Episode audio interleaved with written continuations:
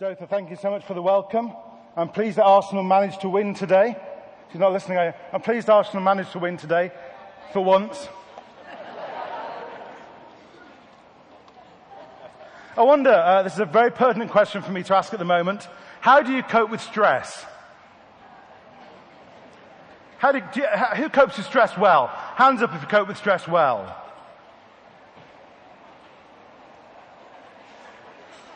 Hands up if your partner deals with stress terribly.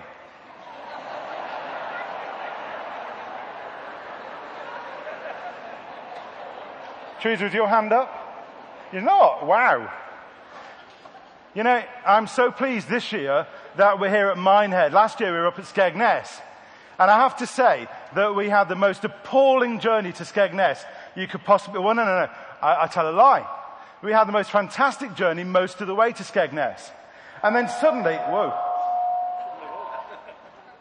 And then suddenly, just as we arrived on the outskirts of Skegness, we met the most horrendous traffic jam. Now the thing I'd like to know is, why did we meet a traffic jam in Skegness? Have you ever been to Skegness? I mean, we're not talking the M5, are we? You know? We had a traffic jam in the middle of nowhere, in the middle of this field. There's suddenly hundreds of cars all over the place. And, and we're late. And I've got a meeting in about five minutes. And we've no petrol. And at that point, Sam, in the back seat, Dad, I need the toilet. no, Sam, you don't need the toilet. Hold it in. No, no, no, Dad, I really need the toilet. I've been holding it in a long time. No, no, Sam, well, what do you want me to do? You know, we're in the middle of this toilet. We're gonna, and I can't turn the, there's nowhere to go. Sam, you, uh, Dad, I need the toilet. And Sam ended up running out into down some lane. And then we kind of moved, oh, no, no. Uh, it's absolutely terrible. And I'm sat there in this car and thinking, oh my goodness. You know, I'm about to go into spring harvest and do some teaching. And here I am, completely and utterly stressed out. I have to say that it's not an uncommon experience. My family is scarred by my stress outs. I said the other day that Le Pas Octon is the best place in the world to go on a holiday. Yeah? Have you, are you convinced yet? Last year we went there and uh, we, we, we, decided to stop off in Brittany on the way. And uh, we caught the ferry from Roscoff to Plymouth late uh, one afternoon and arrived in Roscoff about 9.30 at night. Now, we decided, because we were skinflints, uh, to leave the petrol as empty as possible because it's really cheap in France. You're ahead of me, aren't you? Do you know there isn't a petrol station open in France after 9.30 on a Sunday night? We looked, we thought, oh, well, we'll, we'll just drive out to Roscoff and one of those hyper-U's or something, there's bound to be one. No. No, no petrol station at all. Then we kind of drove through, we drove, kind of drove out of Roscoff and started going through one or two of the towns to try and see if there was one. And we saw the sign for Hyper-U, 24 hour Carburant, whatever it is. And so we thought, oh, this is it. Drove down there.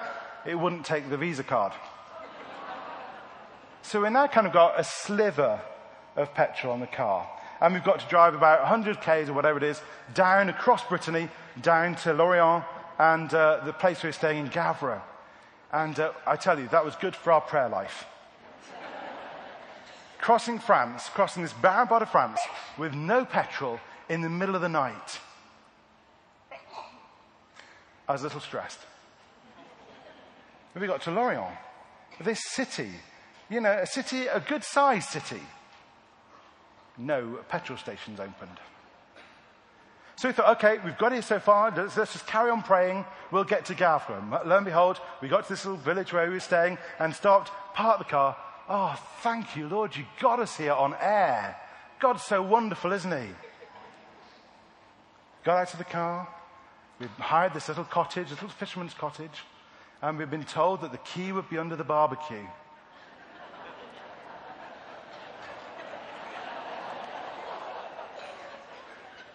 What we weren't told was, at 1.30 in the morning when we would arrive, that the barbecue would be behind a seven foot fence and the gate would be locked. So we're now in the middle of nowhere with no petrol in the car, thinking, well, that's okay. We'll be able to kind of uh, drive back to Lorient perhaps. And, you know, you've got the seven foot high fence. What are you going to do? I suggested chucking one of the boys over. Teresa, who's always calm for some reason, I don't know how, Teresa decided this probably wasn't a good idea because if the key wasn't there, how are they going to get back? I said, tough, it'll be quieter. so now, kind of, you know, what are we going to do? So I tried to phone the owner of the house. And uh, of course, we hired it over the internet uh, from a French couple. And if you know my French, it's not really very good to use it uh, when you're stressed out at 1.30 in the morning. Plus, who's going to pick up their phone at 1.30 in the morning and hear this mad Englishman on the other end telling them their gate's locked? Tough, you know? And uh, in the end, I summoned up the courage and I climbed up this fence. Okay? Praying like mad that the whole thing didn't collapse because I'm not the most slender of figures. so can you imagine this, you know? We're on this back street in this little village in France with me climbing a seven foot high fence, my kids dying of embarrassment all over the place, Teresa praying that the police don't arrive. we got in, we found the key, we had a wonderful holiday. It was great. But I don't tend to deal with stress very well. Therefore, I was really, really pleased to find a film where somebody else has the same kind of problem. Bruce?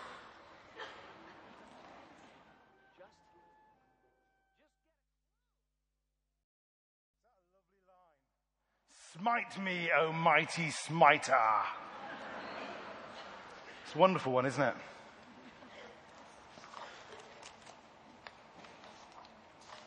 Psalm 42. I don't know whether you've got, the, you've got Bibles on you. You might want to kind of look at Psalm 42 and Psalm 43. I want to look at uh, a number of parts of it tonight. It's a fantastic psalm. It's a psalm which talks about somebody's personal experience, somebody's actual experience of what it's like to try and follow God in adversity. This writer, we think, is actually cut off, cut off from Jerusalem. The, the main suggestion is that he's up north somewhere, and there are barriers between him and Jerusalem to get back to temple worship uh, the, the northern kingdom and physical barriers and so on. He can't get back there. And in his isolation, he feels absolutely desperate for God. The only question that is on his mind is, where is your God? So somebody in the Psalms, again, as we found on a number of other occasions, who isn't jumping up and down and saying, whoopee, everything's hunky-dory, Somebody who's actually saying, speaking from their heart and saying, I just cannot cope. I don't know where God is. I, I can't say where He is. I can't get there. I'm just, I, I'm just in complete desolation, despair about what's going on. And yet, this is somebody who hasn't always been there. He talks next about remembering the good times. He remembers worship in the temple. He remembers leading the procession in the temple. He remembers the shouts of joy, the thanksgiving he gave. And yet then suddenly in verse 6, he goes back into despair again. One minute this guy's on a high, the next minute on his own. He's on a real spiritual roller coaster here as he kind of maps out his spiritual life. From verse 6 onwards, the image of drought that we had in the first few verses now changes to an image of the flood. Now there's not, it's not as though there's not enough water now, there's too much water.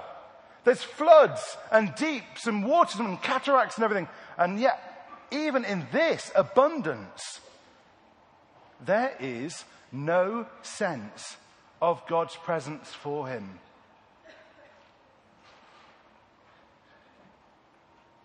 Why so downcast, O oh my soul? Well, I'd be pretty downcast as well if I couldn't sense God's presence. Wouldn't you? I'm not too sure if I'd be too bothered about not being able to get to church that often sometimes, but would you? A Sunday off isn't too bad, is it? Oh, go on. Is it? Oh, of course, yes, sorry, spring harvest. Um, but again, that chorus doesn't just sound a note of despair. There is another note coming in here again of hope. Why so downcast, O my soul? Put your hope in God. For I will yet praise him, my Saviour and my God. And if we go through into Psalm 43, which is probably part of the same psalm originally, we go through to a note of vindication, another note of kind of um, belligerence, really, on the part of this psalm writer. A time when he's actually going to work it out. He's going to vindicate me, Lord. Punish everybody. Let's get on with it. And then again onto the refrain. Why so downcast, O my soul? There's a sense in this psalm of a kind of movement of emotional moods. See, a changing of moods, a changing of seasons of the soul. Sometimes despair, sometimes joy, sometimes hope, sometimes prayer. And I just want to say, first of all, tonight, that I want to acknowledge the fact that there are seasons of the soul. Seasons of where our spiritual life is. And you know, those seasons could be almost like the, the seasons of the, of the year. Summer is full of joy and growth and abundance. Autumn full of fruit and happiness and abundance. Winter full of the cold, dark despair. Spring perhaps with the signs of hope. Or link it to what we're going through the liturgical calendar at the moment. You know, the season of Good Friday when your soul is full of desolation and the fact that God's died for you, that Jesus died for you upon the cross. The sense of hopelessness that the disciples must have felt. The feeling of guilt that they had abandoned their Savior. Or the season of Easter Saturday. Now what? Where's God? What do I do now? Or the season of Easter Sunday. Joy, hallelujah, like we were worshipping a minute ago lift up his name with a sign of singing. Like we were singing last, wasn't last night fantastic? It was a, such a privilege to stand there and see you all jumping up and down and praising and dancing. Some of the worship that's gone on was just absolutely incredible. Season of Easter Sunday or a season of Pentecost when you're so full of the power of the Holy Spirit. But let's, let's, let's get something clear here. The psalm does not say a good person who is following God will always be in the season of Easter Sunday or in the season of Pentecost. Have you picked up what I'm trying to say? This psalmist knows the season of Easter Saturday. This psalmist knows the season of desolation and despair, and he says, it's a real experience for me. And it's okay. We don't go through our Bible and start saying, right, let's cut out of the word all those people who know of the season of despair because they can't be good examples for Christians. Bye bye, Jeremiah. Bye bye, Isaiah. Bye bye, David, certainly. Uh, bye bye, Jesus. Gethsemane the cross. You can't do that, can you? You can't start excising all those kind of people out of the text because they have this sense of a season of desolation. Well, then why do we rack ourselves with guilt and, and other te- feelings of rejection, everything, when we are in that season? It's okay if you are eh, going through a season of winter in your spiritual life. It's okay if you're going through a season of spring or summer or autumn. If you're a Good Friday or Easter Saturday or Easter Sunday or Pentecost, it's okay.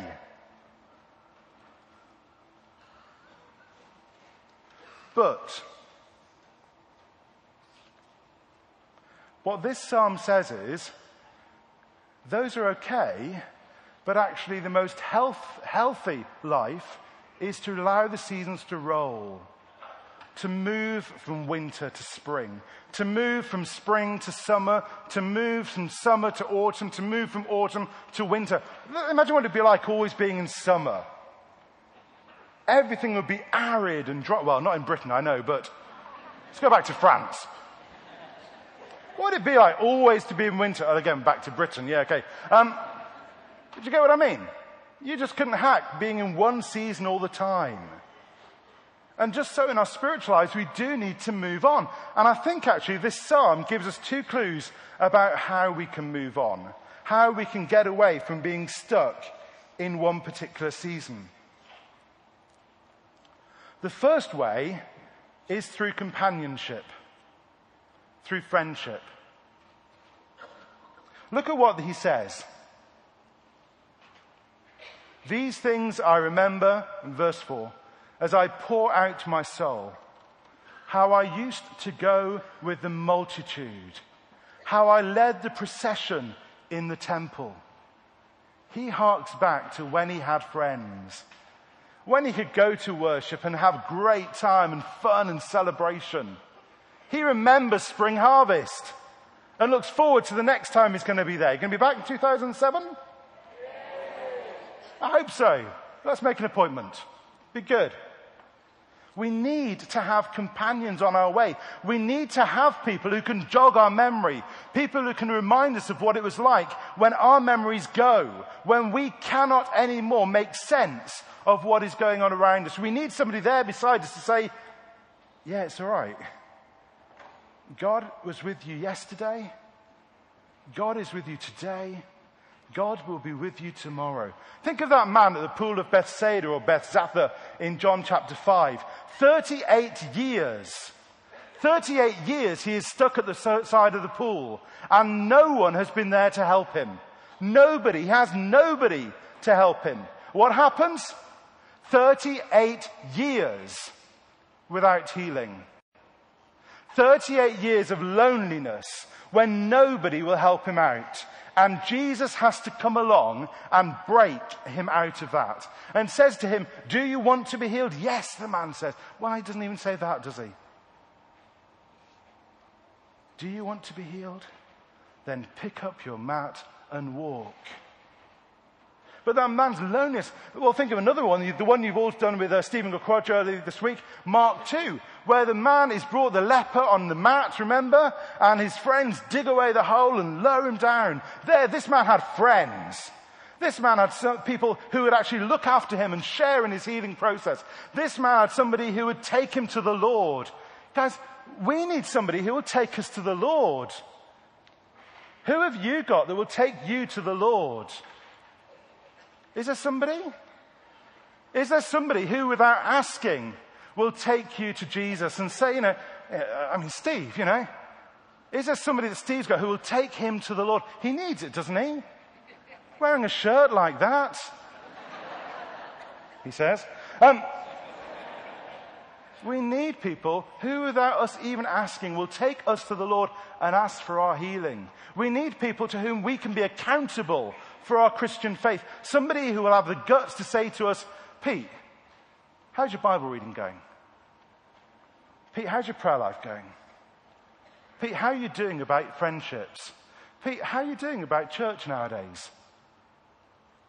Pete, what are the things in your life that you really shouldn't be getting up to? Pete, how's your spending going? Is it holy? Is it righteous? Is it just? Pete, who are you? Do you have somebody that will do that?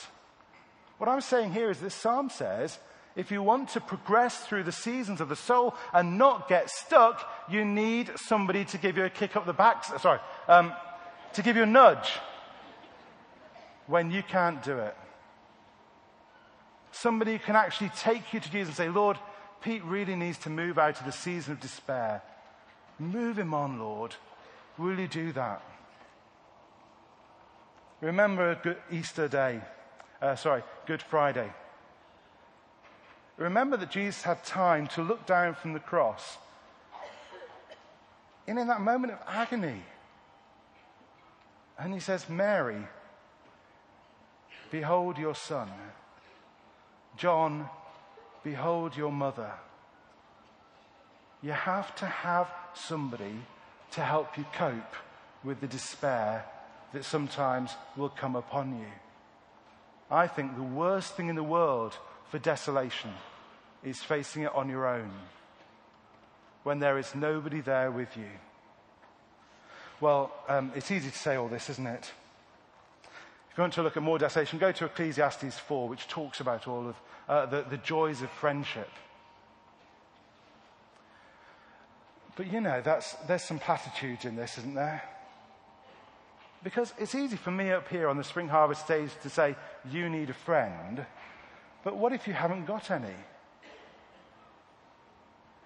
What if you don't find it easy to make a friend? What happens if you've got loads, you know, you've got loads of acquaintances and people around you, but there's just nobody with whom you can connect? When you've gone to somebody and said, will you, will you pray for me? Yes, yes, yes, of course I will. You want a cup of tea? What happens if nobody will do that? What happens if you can enter into that accountability partnership with somebody? Well, I'm, I don't know. I can say to you that Jesus will be there for you. Like the man at the pool of Bethsaida who had nobody for 38 years, he still had Jesus. Jesus was still come. But you know, uh, even as I say that, everything kind of screams like, yes, that's right, that's a good evangelical thing to say, but sometimes you need some skin on, don't you? You need somebody who can actually come along and say, you know, well, what happens if you feel so desolate you can't find Jesus anywhere? Where is my God? Oh, it's okay, Jesus is with you. Yeah, but where? I don't know. Try it. Try it. Try and build those friendships up. And perhaps if it doesn't work, perhaps next year when you come back to Spring Harvest, we can run a program on friendships. Perhaps you can run a program on developing accountability relationships. Perhaps you can run a seminar on how we can actually develop those. You can come and share your story. And I'll share my story, or somebody else who's here will share their story about how they do it and how they mess it up as well. I'm not suggesting you're going to mess it up. I'm just saying, if it was me, I'll probably mess it up. The other thing I want to say about companions is be careful who they are. Really be careful who they are. Look at the people you've come with. Be careful of your companions. I went, I went to a service recently, you know. And this guy, this guy said, if you want to soar with eagles, stop walking around with the turkeys. Look at the person you've come with. Are they a turkey? Look at the people I've been working with all week.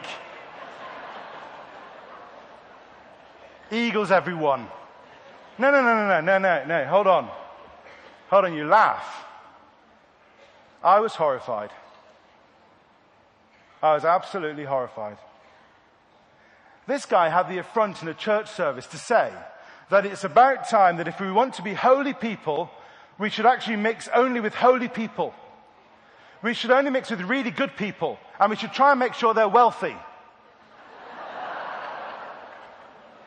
They should fly first class on aeroplanes. They should drive a new car. They should be able to invite you out for a meal after the service.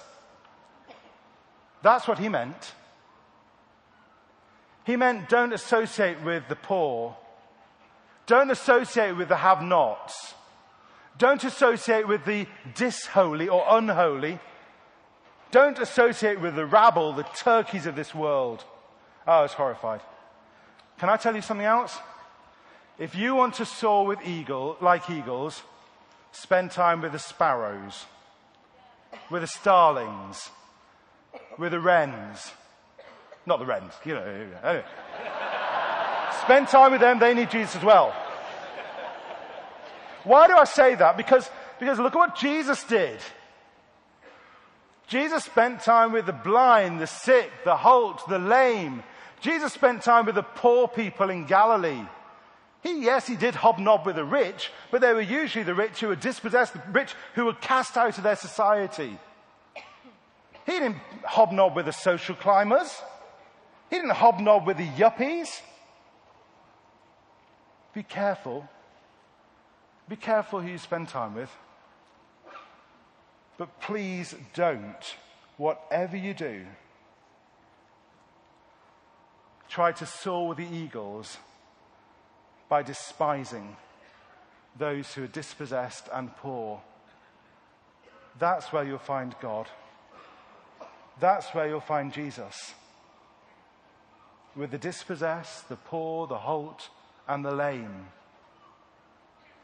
You know, it's been an inspiration to watch people here who sit at the front every day as they worship God.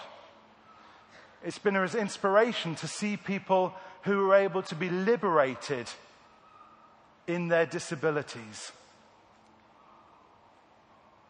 It's fantastic last night to see people waving their flags and crying out in praise to God, dancing here at the front. That's been an inspiration. That's been my highlight. I've got so much to learn from this worship. Choose your companions well.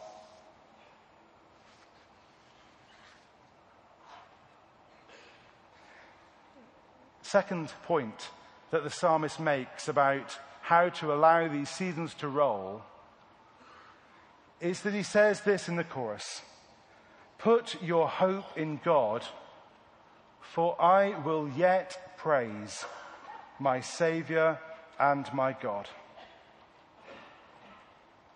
Are you feeling generous? I know that Dotha has already pushed your patience to the limit by mentioning my weakness for supporting a, a certain Premiership football team. The only reason I support them is so I can pray that they will change their label from Red Devils to Red Angels. That's the only reason I support them, honest. It's Christian grace that I do it. Honest. For no other reason. Apart from they're the best team. Um, perhaps if you'd be gracious one little bit more, and that's allow me to do a bit of Hebrew. Because one of the phrases in this sentence, it, it means the salvations of his face. The word we translate my savior in Hebrew means the salvations of my face, which doesn't quite make sense, does it? And so you translate it my savior. But the actual Hebrew is Yeshuot Panav. Yeshuot Panav. Do you hear the name?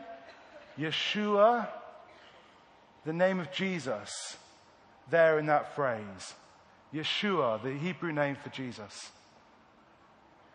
I will praise Yeshuat Panav. I will praise the salvation in the face of Jesus. Sorry, Dotha's, Dotha's Old Testament, and I've just kind of, uh, that's a huge paraphrase of, the, of it. If you want me not to paraphrase, let's go to the New Testament, which I understand a lot better and makes its language a lot easier. Hebrews 12:2 says exactly the same thing. If you want to keep the perseverance of your soul, if you want to allow the seasons to roll, then what does Hebrews 12:2 say? Fix your eyes upon Jesus, the author and perfecter of your faith. Fix your eyes upon Jesus. Simple, isn't it? Dead easy. Find the right friends, fix your eyes upon Jesus. Get somebody to nudge you and fix your eyes upon Jesus. Have somebody there who can, can hold you accountable and fix your eyes upon Jesus. This is not rocket science, is it?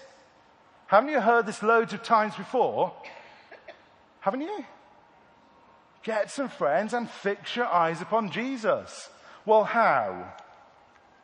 Well, first of all, by knowing Jesus by having a relationship with Him. Not some kind of counterfeit relationship, which means coming spring harvest or going to church. I spent ages going to the Christian Union at school, pretending that I knew God, pretending that I was actually one of the people who was in the know, who knew Jesus. And I was one of the leaders in the Christian Union. And, uh, you know, I kind of, you know, I've got a big mouth, you may have noticed.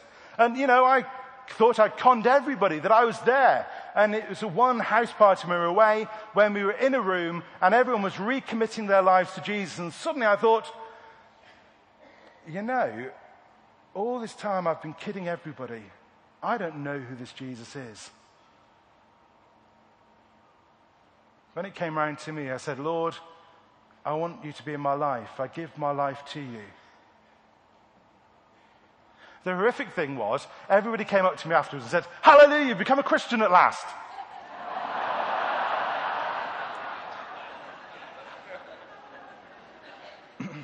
last night of spring harvest, Don't con him. Don't fool your friends.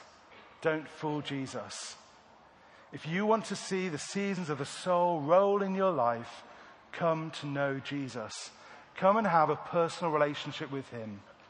If you're here and you haven't, the pastoral team will love to speak to you later on. Make him the closest of all those companions. You're going to build up this web of relationships you're going to build around you to establish your Christian life in a healthy way. Secondly, by regularly attending worship. By regularly attending worship, by not giving up going to worship. You know, there's a frightening, frightening statistic that half a million young people in Australia no longer go to church because they can't hack traditional churches. Oh, I only know that figure from Australia. I, I dread not to think what it is in this country. As the alternative worship movement grows, as fresh expressions emerge and so on, we find more and more people who cannot hack traditional church anymore, and so they opt out. They're Christians, but they're not going to church. They are the proverbial coal that is trying to sit on the hearth rather than being part of the blaze. And yeah, I think it can work, but I don't think it's actually God's ideal. God wants us to be part of a Christian community, part of, part of a living, vibrant community that can feed us and we can feed in turn. So that we can share our heart with them and say, look, I don't like the way you do worship. It doesn't do anything for me. It doesn't do anything for my group of friends. Church leaders, will you hear those people? Will you hear those people who are saying that and say to them, well, what can we do? Can we start a new meeting? A new way of being church on a Wednesday night or a Friday morning or a Sunday night at midnight or something. Something that will allow people to gather together as a fellowship, a live, living fellowship, where they can be fed and watered and where they can grow. Attend worship. Be there. Be a healthy part of it. Be baptized. Wow, a Methodist saying that. Be part of that worshiping community. Witness to the hope that's within you. Spur each other on to good deeds. Encourage one another. These, of course, are not points that are coming from me. That's why the baptism thing is there. As a Methodist, of course I wouldn't tell you to be baptized, you know. Don't the Baptist getting on the way, do we? All of those points are in Hebrews chapter 10 the chapter on perseverance, the chapter that leads up to, after the stories of faith, up to Hebrews 12:2. Are you willing to persevere in your walk with God as the Word of God tells you to? Part of all that, part of what Hebrews is trying to do, is trying to get us into the Jesus habit the way of habitualizing our lives so that being a Christian isn't something we're striving to do. It's something that becomes second nature to us. So that when everything else goes wrong, Jesus continues. So the seasons can roll because it's kind of not quite on automatic pilot, but just that it just works. What habits do you have? What rituals do you have in your life that actually ensure that your Christian life will grow and develop? This morning in the uh, study notes, of course, we're looking at the, the putting on the armor of, of, of God uh, from Ephesians chapter 6. I talked to Graham McFarlane, who's done a fantastic job, hasn't he? Anybody in Radio 4 zone? Have you enjoyed it? Good, good, good. Uh, Radio 4, so they're very, very you know, sedate, aren't you? Very British. Anyway, um, the, the Radio 4 guys, Graham McFarlane this morning said that he asked that zone this morning, how many of you put on the spiritual armor every day? There were 250 people there. Guess how many people put up their hands? Three. Look round at those who put their hands up and say they're ready for and tut at them. If you do. Do you? Do we think the spiritual armor is actually supposed to be a Sunday school class thing? You know, it's a, a children's club activity, isn't it? How many of you actually sit there every morning when you get out of bed and say, Lord, I place upon myself the breastplate of righteousness. Lord, I place upon myself the helmet of salvation. Lord, before I can even get out of this bed today, I place upon myself the shoes of salvation, the shoes of the gospel. How many of you do that? How many of you do the Jesus prayer something like that where you say, Lord, uh, I've forgotten the Jesus prayer now. It's gone out of my mind. Jesus Christ, Son of God, have mercy upon me, a sinner. Oh, we say all these things are ritual. We don't do that with Spring Harvest. What is it in your life that will continue when everything else falls away? What have you got there? A friend of mine, uh, Rob, Rob Wilson, died uh, about 18 months ago of, uh, of cancer. He was a good friend, and I didn't see enough of him. And uh, it grieves me. Uh, it grieves me even to talk about him dying again. But Rob, all the way through his final days, held on to a cross all through his cancer. He had throat cancer. He was a Methodist minister. He was a preacher. He was a fantastic evangelist. And when he lost his voice, he clung to the cross. He held on to this small piece of wood, or one like it, so that he would not lose the sense of what it was all about when the horror of the end came. What have you got there? Platitudes that everything will be okay because I'm holy enough. Are the rituals, are the practices there? Are the triggers there that will enable you in your life to actually move on with the Lord when time comes? In other traditions, those triggers might be the use of icons. They might be rosaries. They might be pictures of Jesus, crucifixes or crosses. And perhaps in the evangelical tradition we say, whoa, we're not going there, Pete. You know, this is just dodgy stuff. Yes, they can become focuses of worship. And yet they started out as reminders of the living God. Doesn't that picture say something to you? Do you want to worship that picture? I don't want to worship that picture. But that picture reminds me of a relationship that I need to have with God. An icon that can, I can bounce my ideas off and that can go up to heaven, that can remind me of my Jesus. What are your triggers? What's going to allow you to know that you're in a relationship with God? Coming to the end. Why are you downcast, O my soul? Why so disturbed within me?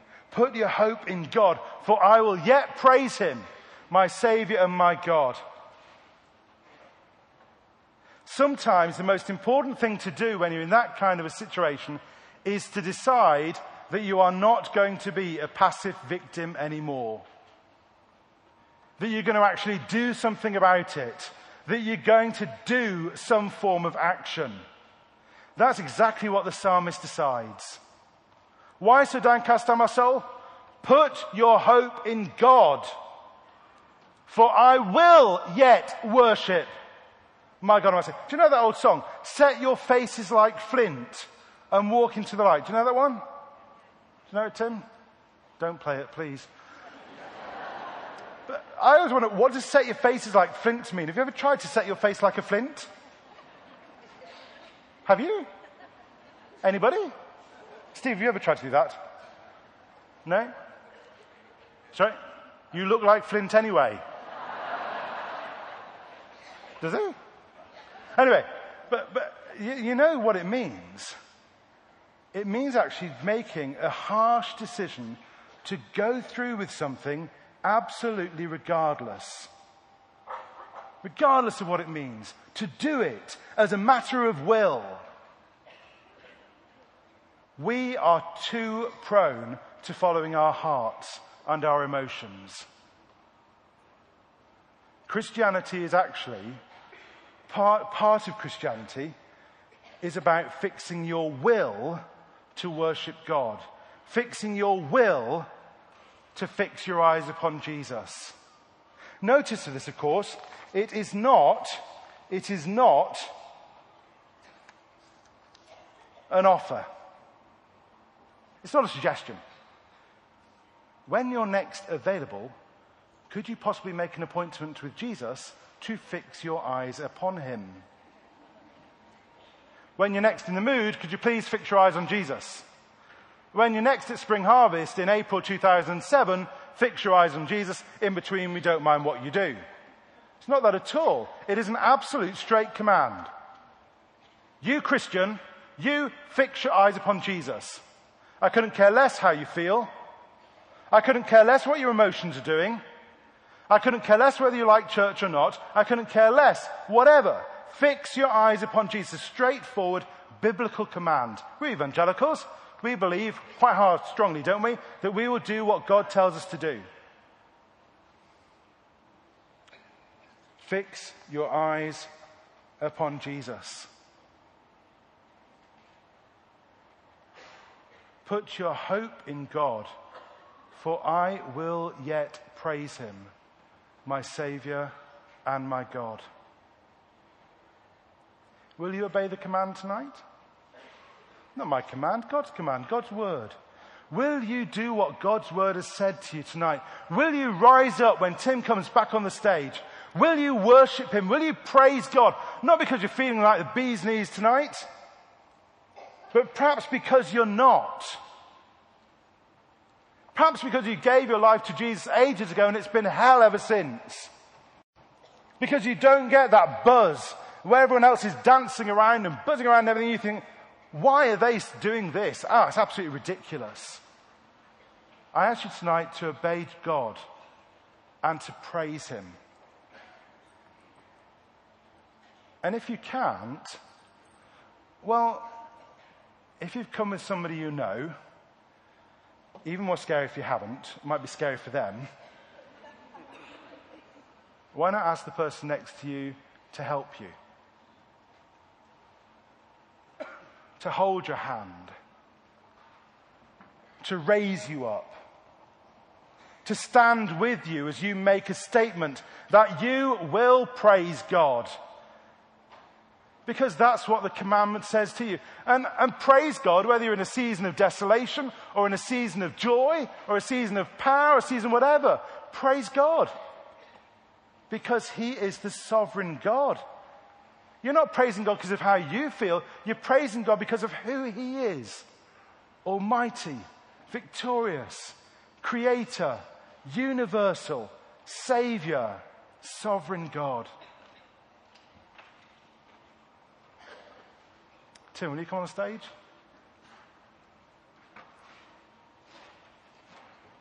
Can I say a prayer with you?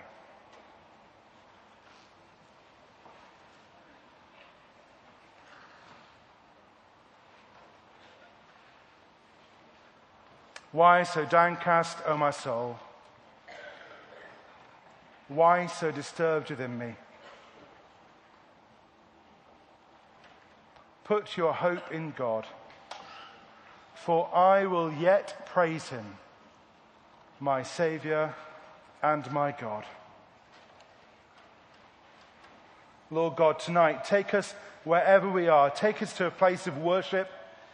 Father, whatever season we're going through, whatever's on our minds, whatever's tearing us apart, whatever's holding us together, Lord, help us to set our wills to praise you, to offer you the worship that we are, you are due to offer you the worship that you command of us as Christians. And Father, set around us the people who will support us and nurture us and guide us and lead us. The people who encourage us to put our hope in you, to fix our eyes upon Jesus, the author and perfecter of our faith. Amen.